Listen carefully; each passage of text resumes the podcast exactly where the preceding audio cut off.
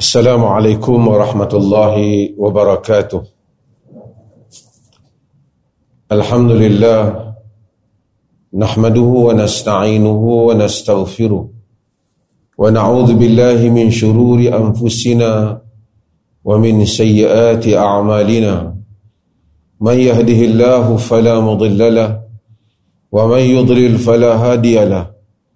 أشهد أن لا إله إلا الله وحده لا شريك له وأشهد أن محمدا عبده ورسوله أما بعد yang dikasihi Al-Fadil Ustaz Said Abdullah selaku moderator pada malam ini uh, yang dikasihi timbalan mufti sahibul fadilah Ustaz Tajul Uruz yang mungkin sebahagian tuan-tuan tak sempat berkenalan ni tapi dah banyak bulan dah duduk di Perlis ni Ustaz Tajul yang depan ni timbalan mufti ha, dia di dalam negeri ni dua yang kena warta. Mufti dengan timbalan mufti tu kena warta. Nama dia apa? Jadi ni timbalan mufti.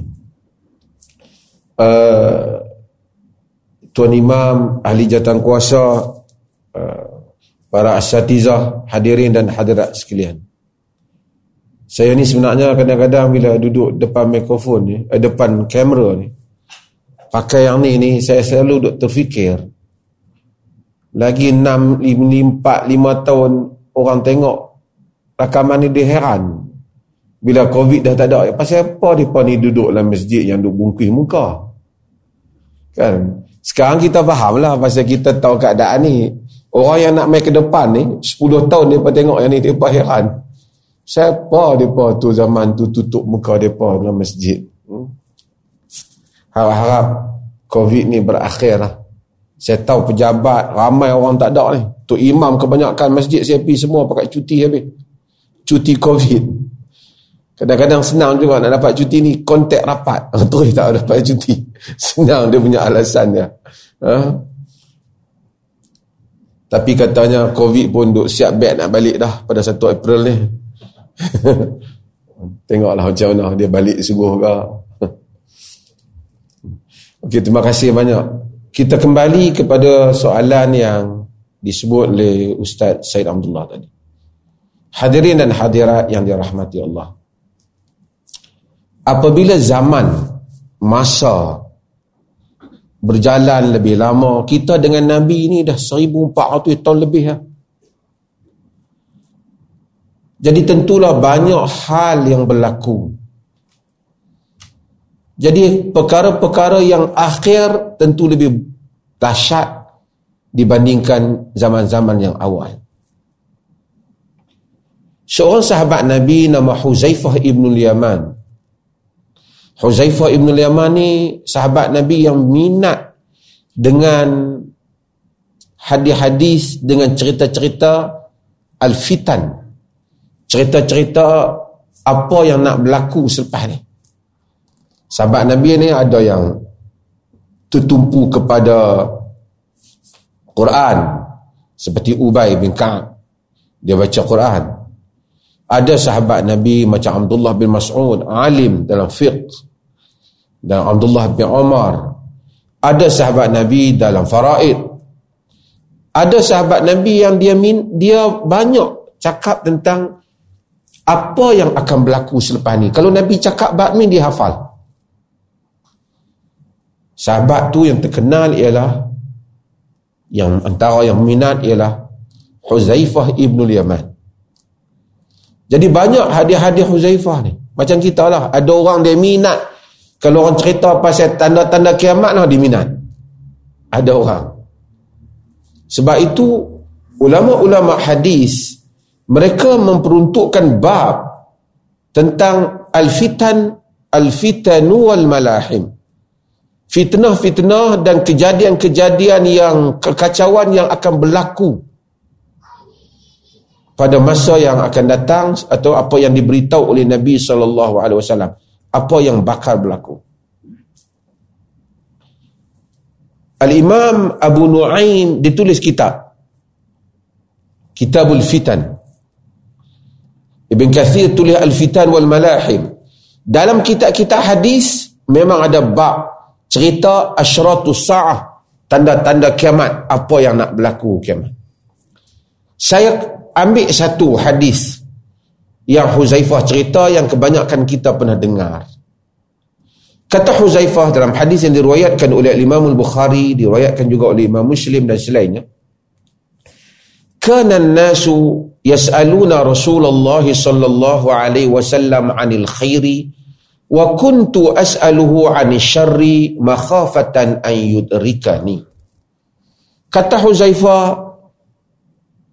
orang ramai biasanya duk tanya nabi tentang benda-benda yang baik yang akan berlaku. Aku ni tanya nabi tentang benda yang buruk yang akan berlaku.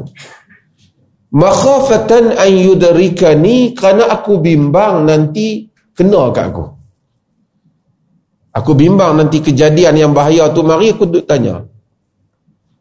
Kul tu aku kata ya Rasulullah kunna fil jahil, fi jahiliyatin wa syar faja'ana Allah bihadzal khair fahal ba'da hadzal khairi min syar wahai Rasulullah kita dulunya dalam jahiliah dan kejahatan zaman dulu ni kemudian Allah bawa kebaikan ini. Allah bawa Islam ni yang Nabi bawa ajaran Nabi bawa jadi masyarakat Islam.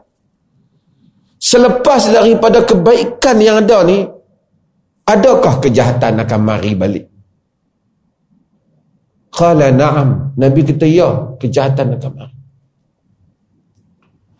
Kata Huzaifah lagi Fahal ba'da dhalika syarri min khair? Adakah selepas kejahatan tu akan datang balik kebaikan? Qala na'am. Walakin fihi dakhal. Ya kata Rasulullah, lepas kejahatan, lepas ke zaman kita ni ada kejahatan, lepas tu dia main balik kebaikan. Tapi kebaikan tu dakhan, fihi dakhan. Ada kekeliruan kelabu bercampur tercemar kebaikan tu. Baik tapi dia keliru. Huzaifah tanya wama dakhanuhu ya Rasulullah?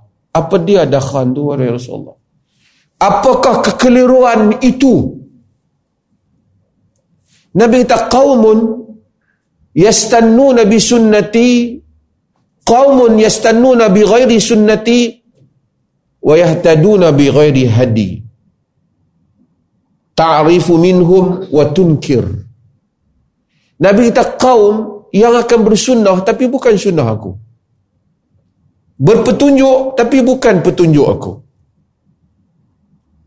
kamu akan tengok ada benda bagus ada benda yang tak bagus kat dia bah.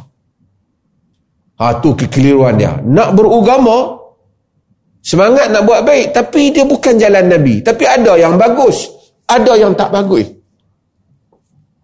Sabar nampak macam okey dah, jubah macam nampak okey dah. Hak lain bercampur, akidah dia main bercampur pula. Semayang nampak okey dah banyak. Nak doa, dia minta kat kubur. Ah, macam-macam. Ataupun macam-macam lah. Kekeliruan boleh jadi maksud itu. Boleh jadi dia keliru tafsiran Islam dah. Tapi dia pun nak baik.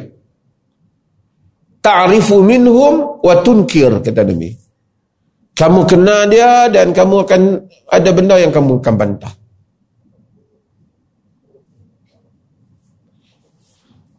Huzaifah tanya lagi. Fahal ba'da dhalikal khairi min syar?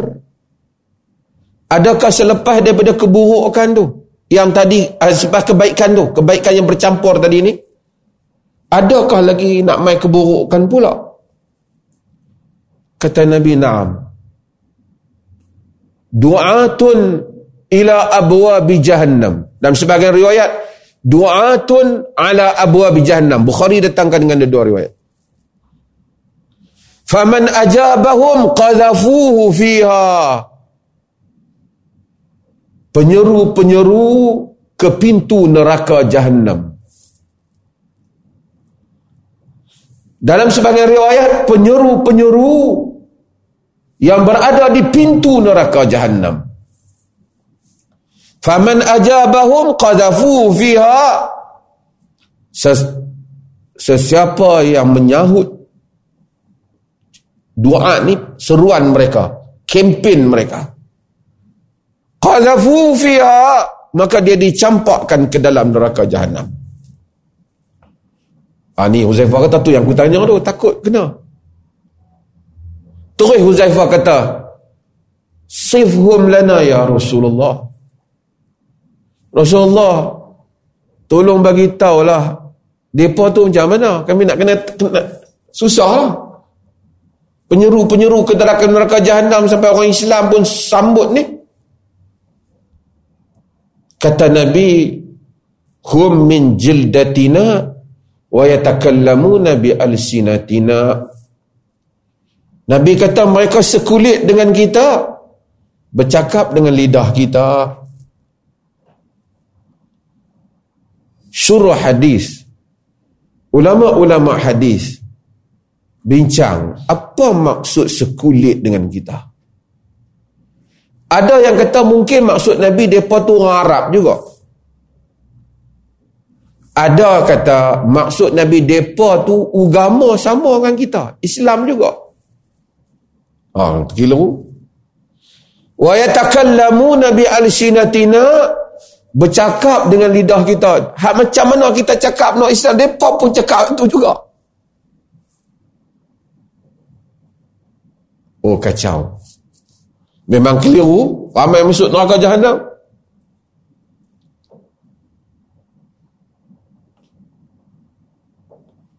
Huzaifah tanya ya Rasulullah. Mada ta'muruni in adrakani dhalik? Wahai Rasulullah, Rasulullah nak suruh apa? Kalau saya, saya ni berjumpa keadaan tu. Zaman tu saya kena. Saya nak buat apa?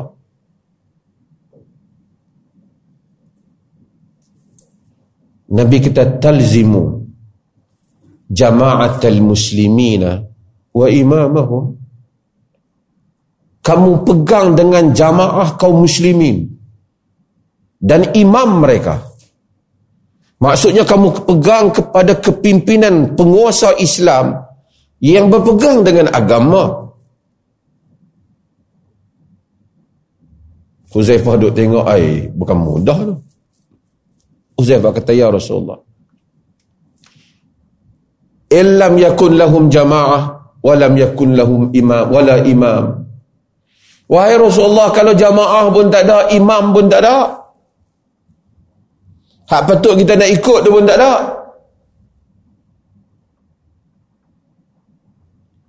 nak buat macam mana Uzaifah ni dipikir panjang pada zaman Nabi tu keadaan okey tapi sahabat ni basirah. Ha? Dia macam nampak benda nak main ke depan. Dia tolong tanya untuk kita. Illam yakum lahum jama'ah wala imam.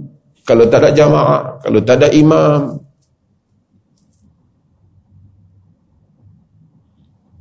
Nabi kata fa'tazil tilkal firaqa kullaha. wa an ta'udda bi asli syajaratin hatta yudrikaka al-maut wa anta ala dhalik. Nabi kata jangan sokong mana-mana semua-semua tu. Kau jangan join siapa. Kau tinggal depa semua. Biar kau gigit batang pokok sehingga kau mati dalam keadaan demikian. Jangan duk sokong. Mana-mana. Maksudnya Nabi cerita pada akhir zaman akan ada keadaan yang sangat mengelirukan. Semua orang tak ada siapa, tak ada imam, tak ada jamaah. Tak ada kepimpinan Islam yang ada syaukah, yang ada kekuasaan. Jamaah ni bukan maksud jemaah-jemaah yang di pertubuh ni. Jemaah ni penguasaan. Jamaatul muslimin nabi kata nabi tak kata talzimu jamaatil muslimin. Jamaatul muslimin. Satu. Singular bukan plural. Kalau tak ada nabi kata jangan terlibat. Jangan terlibat. Mati gigit batang pokok lebih baik daripada terlibat.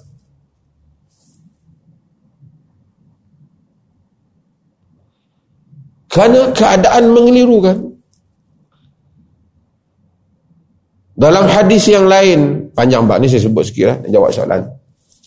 Dalam hadis yang lain, yang selalu kita kata, baca, Nabi kata, Inna amamad dajjal sinin khadda'ah. Dan sebenarnya riwayat sanawat khadda'at. Hadis yang diriwayatkan oleh Imam Ahmad, diriwayatkan oleh Imam Majah, diriwayatkan selain. Sebelum datangnya Dajjal, ada tahun-tahun yang menipu. Kan kita tengok dalam internet ni ramai duk minat cerita Dajjal ni. Dajjal yang main dah pergi, Dajjal yang main dah pergi. Orang utara Dajjal lama dah. Sebut kan. Dajjal. Dajjal hak Nabi kata tu. Yang akan ada. Yang akan keluar. Sebelum Dajjal tu datang kata Nabi. Tahun-tahun yang menipu. Manusia tertipu fiha al-kadhib yukazzabu fiha as-sadiq wa yusaddaqu fiha al-kadhib dengan berbagai riwayat yusaddaqu fiha al-kadhib yang bohong dibenarkan dikatakan benar orang yang bohong wa yukazzabu fiha as-sadiq dikatakan bohong orang yang benar wa yukhawwanu fiha al-amin dikatakan khianat orang yang amanah. wa yu'tamanu fiha al-kha'in dan dikatakan amanah orang yang khianat. wa yatakallamu fiha ar-ruwaybidah dalam sebagian riwayat wa yantiqu fiha ar-ruwaybidah akan bercakap pada zaman itu golongan ruwaybidah orang ruwaybidah Ruai bidah tu sahabat tu tapi apa maksud Nabi? Wa man ruai bidah tu ya Rasulullah. Ruai bidah apa Rasulullah? Sahabat ni bagus dia tolong tanya untuk kita. Nabi kata al-fuwaisiq yatakallam fi amri al-'ammah. Dalam riwayat yang lain ar-rajulu tafih yatakallamu fi amri 'ammah, fil 'ammah. Orang pasik kecil Kan pasik kecil tu maksud buat dosa kecil. Maksud dah lah. Orang yang tak ada apa-apa. Pasik yang tak ada nilai pun. Dalam surah Ar-rajulu tafih. Orang yang selekeh. Yatakallamu fi amri ammah. Bercakap di dalam urusan orang ramai. Tak ada apa pun. Dia diangkat tidak angkat. Yang cerdik lepas ke belakang. Yang tak tahu apa tolong cakap bagi urusan kita. Nabi saw bagi tahu ini benda yang akan kita hadapi pada akhir zaman. Sebab itu kita jangan terpengaruh dengan banyaknya orang ataupun dengan sikitnya orang, dengan hebatnya kempen, dengan hebatnya gambar, jangan. Tengok. Kadang-kadang ada orang. Orang pergi maki orang. Boleh masuk TV. Diangkat, dijemput masuk dalam TV. Pasal duk maki orang keramat. Apa? Bubur nama TV tu ada kaitan dengan agama pula tu.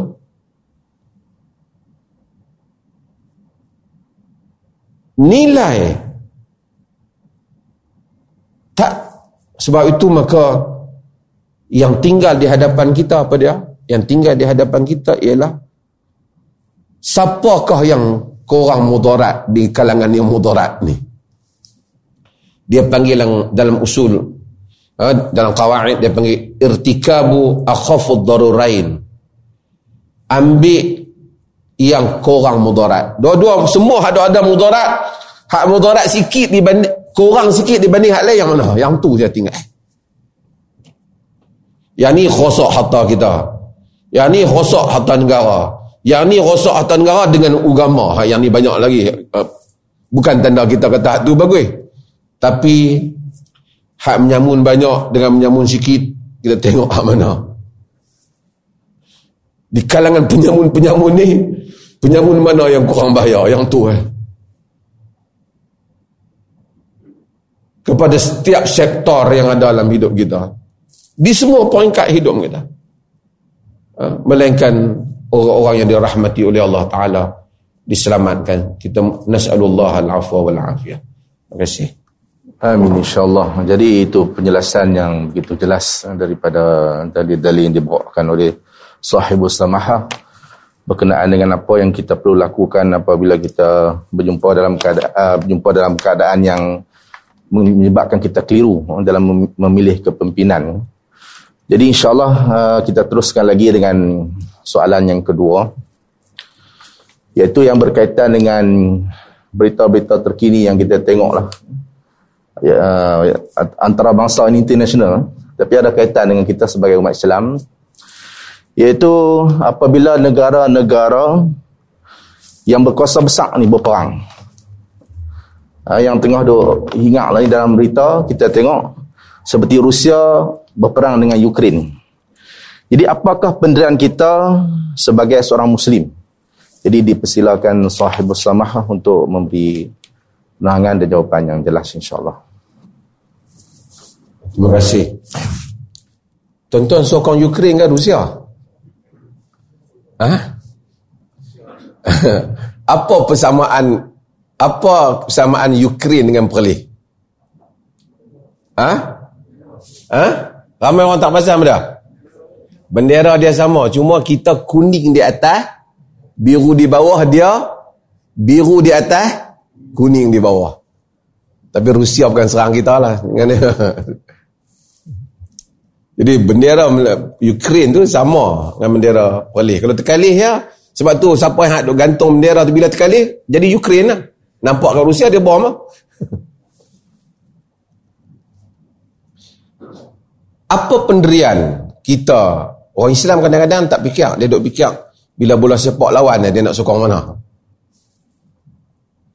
Kalau orang kafir sama kafir berperang, Adakah patut kita ada pendirian nak sokong mana-mana sedangkan dua-duanya bukan Islam? Boleh ada pendirian? Okey, kita tengok Quran.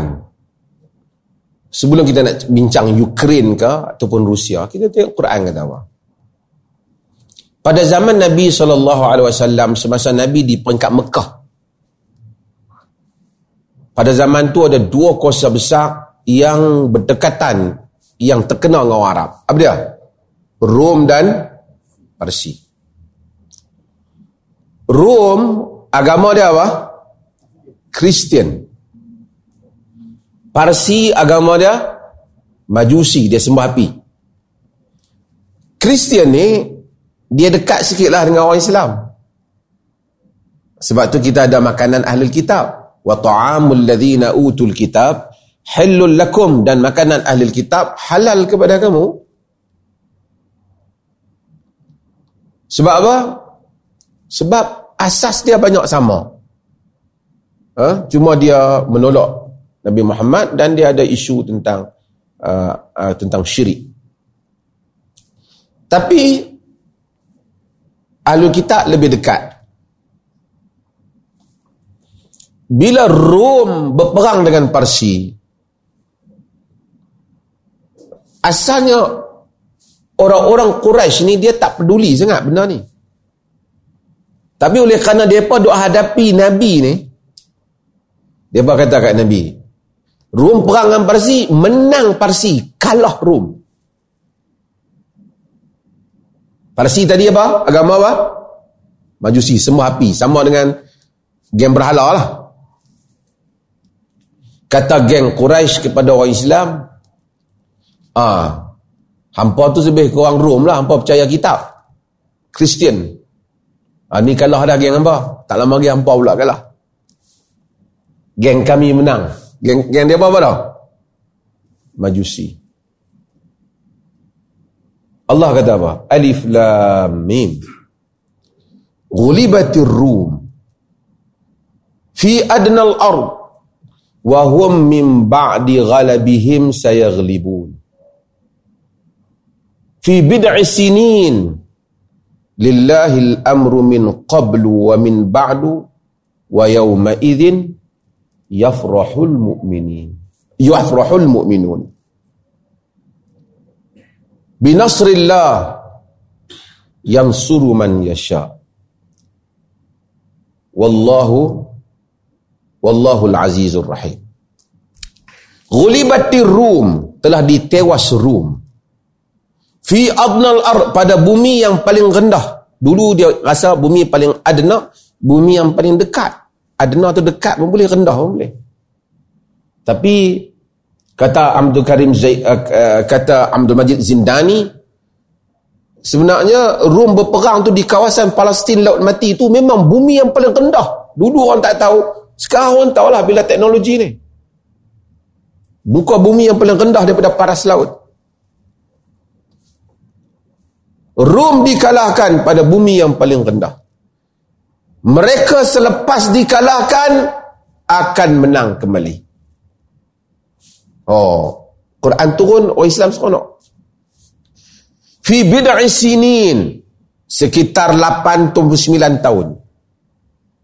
Lillahi al-amru min qablu wa min ba'd. Bagi Allah itu urusan sebelum dan selepas Wa yawma idzin yafrahul mu'minun pada hari itu orang mukminun bergembira. Binasrillah dengan kemenangan Allah yang suruh man yasha dia menolong siapa kendaki. Pasal apa orang mukminun bergembira? Bukan orang Islam yang menang, siapa yang menang? Rom. Pasal apa orang Islam menang? Dibandingkan Rom dengan Parsi, eloklah Rom. Walaupun akhirnya orang Islam pun perang dengan Rom juga dan tewaskan kerajaan Rom. Tapi pemimpin Rom sekurang-kurangnya dapat surat Nabi, dia tanya panjang. Ada yang hadiah kepada Nabi. Sebab ada yang simpan surat Nabi. Sebab dia tahu tentang hubungan tu. Maksudnya apa? Ketika para sahabat radhiyallahu anhum ajma'in masih lagi dalam keadaan rakyat yang ditindas di Mekah belum ada kerajaan pun telah membuat pendirian politik bagi perbalahan di peringkat antara antara bangsa. Bila kuasa-kuasa besar bertarung, kita tentu tak masuk campur, apatah lagi orang Islam zaman lemah. Tapi kita akan bersama perasaan kita dengan mana yang kurang mudarat kepada kita. Jadi orang Islam nak kena tengok lah. Rusia lawan dengan Amerika. Yang mana korang mudarat? Ataupun mereka ni memang patut lawan. Kalau tidak, mereka duduk bunuh kita. Double standard Amerika. Kena Ukraine. Rambut perang, mata biru. Dia kata tak patut mati tak patut terbunuh. Ini bukan Iraq. Maksudnya kalau Iraq tak apalah. Ini bukan Syria. Cuba tengok sikap double standard mereka. Semua bangsa-bangsa bersatu. Keluar kenyataan pantah Rusia. Buat sekatan pada dia. Kenapa Ro, kenapa Rusia serang Ukraine? Saya bukan sokong Rusia ataupun Ukraine. Kerana dia kata Ukraine mengancam dia. Jirannya mengancam dia. Duduk tepi dia. Amerika kata tak patut. Apa bukti? Macam-macam. Padahal Ukraine buat perjanjian dengan NATO. Nak buat perjanjian dengan NATO. Dan ada apa lagi dalam negara tu? Nak dibandingkan Amerika yang serang Iraq dulu. Iraq punya jauh daripada negara dia. Kerana menuduh kononnya ada senjata yang pemusnah. Apa bukti Amerika? Ketika itu dunia tak buat pun kepungan kepada bank Amerika. Dan dia musnahkan. Dia pembunuh Saddam Hussein. Mereka menghancurkan kerajaan Iraq sampai sekarang. Demikian Amerika masuk beberapa banyak negara sebelum pada itu. Bermaharaja rela Amerika ni. Orang tak tanya dia. Patut dia dikepung ekonomi dia. Patut dia dikepung bank dia. Dia pula bagi tahu tak patut Rusia masuk ke negara orang. Bukan saya kata patut. Tapi hang tu apa beza? Hang lagi banyak. Kau lagi penjenayah besar. Kita jangan terpengaruh sangat dengan kempen mereka ni. Dua-dua ni, kawan ni punya jenayah memang ada. Tapi yang ni ni, kalau tak dicabar langsung, memang dia akan naik kepala. Kalau dia tak ada Ukraine ni, dia duk fikir nak buang mana. Maka sebab itu bukan soal kita sokong Rusia ataupun Amerika. Uh, tapi kita kena melihat percaturan ini sejauh mana menguntung dan merugikan dunia Islam. Itu memerlukan kajian. Dan kita tak boleh biar satu kuasa besar yang terlalu selesa sehingga membuli orang lain dan kadang-kadang bila ada cabaran tu bukan kita suka. Sekurang-kurangnya dia kena tahu juga apa perasaan apabila masuk negara orang. Apa penilaian kau? Okay, terima kasih.